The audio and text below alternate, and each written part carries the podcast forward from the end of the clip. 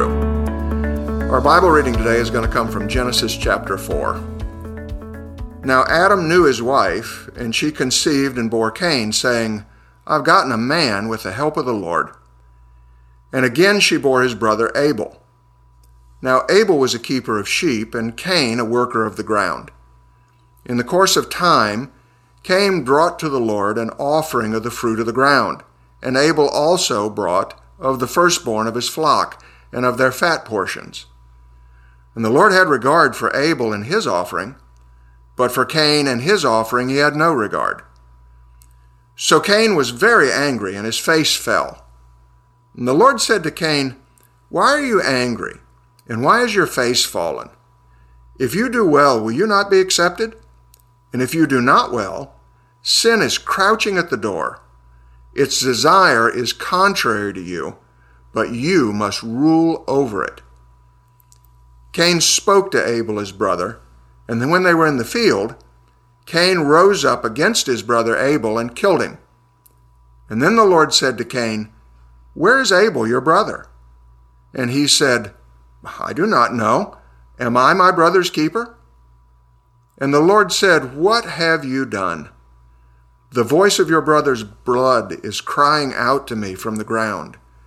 And now you are cursed from the ground, which has opened its mouth to receive your brother's blood from your hand. When you work the ground, it shall no longer yield to you its strength. You shall be a fugitive and a wanderer on the earth. And Cain said to the Lord, My punishment is greater than I can bear. Behold, you've driven me today away from the ground, and from your face I shall be hidden.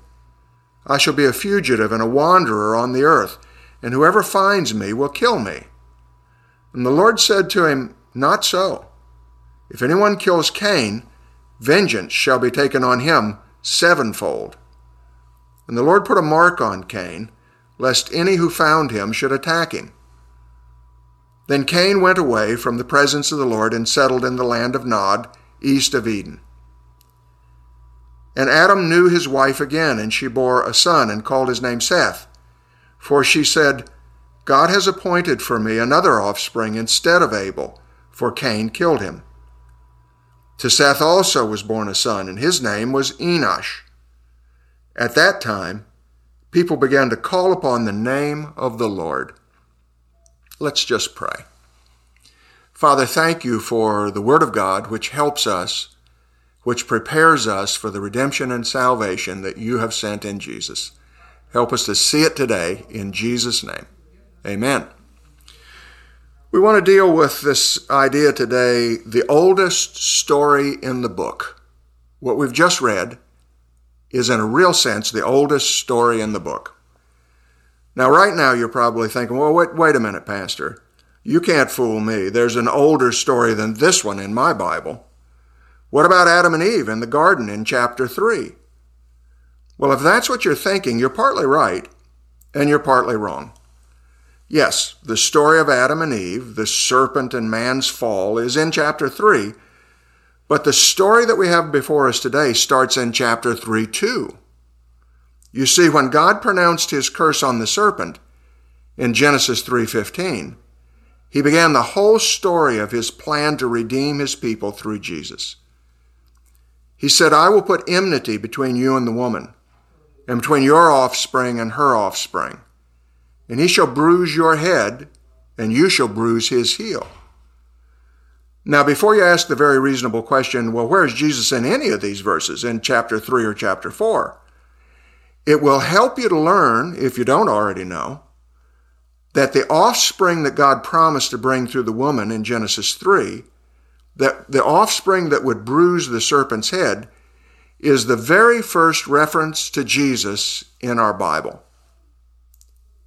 Well, if that's true, then who is meant when it talks about the offspring of the serpent in Genesis 3:15? Well, we get our answer in the story of Cain and Abel in Genesis 4.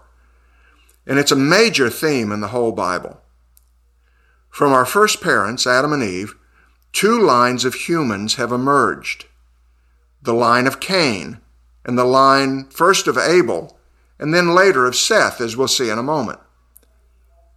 I wonder if you realize that there are only two types of people living on planet Earth. Those who are like Cain have unbelieving, sinfully, spiritually dead hearts. They're unable to love God, they're unable to obey God, or even to want to know who God is. And then there's the line of Abel. These are those who have been reborn by God's grace. They have hearts that crave the knowledge and presence of God. Now, once you realize this, something very wonderful will manifest itself to you in the story in chapter 4 of Genesis.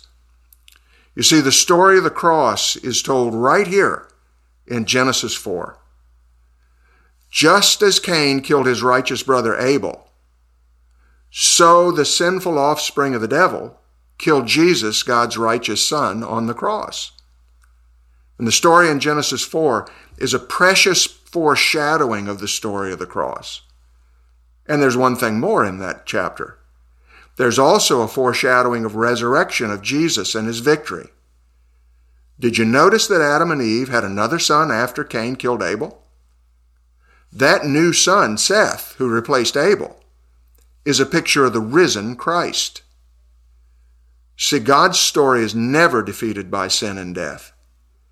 In Jesus' victory at Calvary, the serpent's head was crushed, his fate was sealed, and final victory of the righteous line over the sinful line has been guaranteed forever.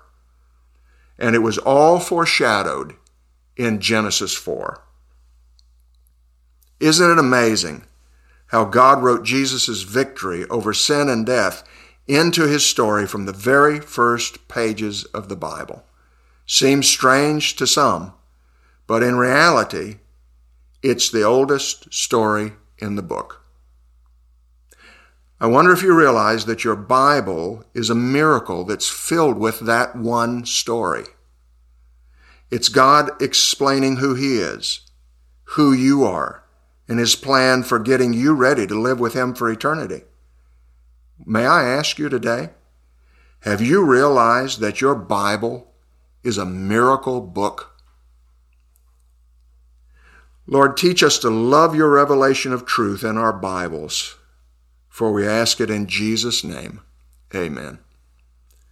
Well, thanks for joining us again today. Join us Sundays for our online service at 9 a.m. or our on site service at 9 or 11 a.m. We have an on site evening service at 6 p.m. as well. And check out the App Store on your iPhone or the Play Store on your Android mobile device to download our new BFC app. Search for BFC Sebring to get your copy. Thanks again. Stay safe.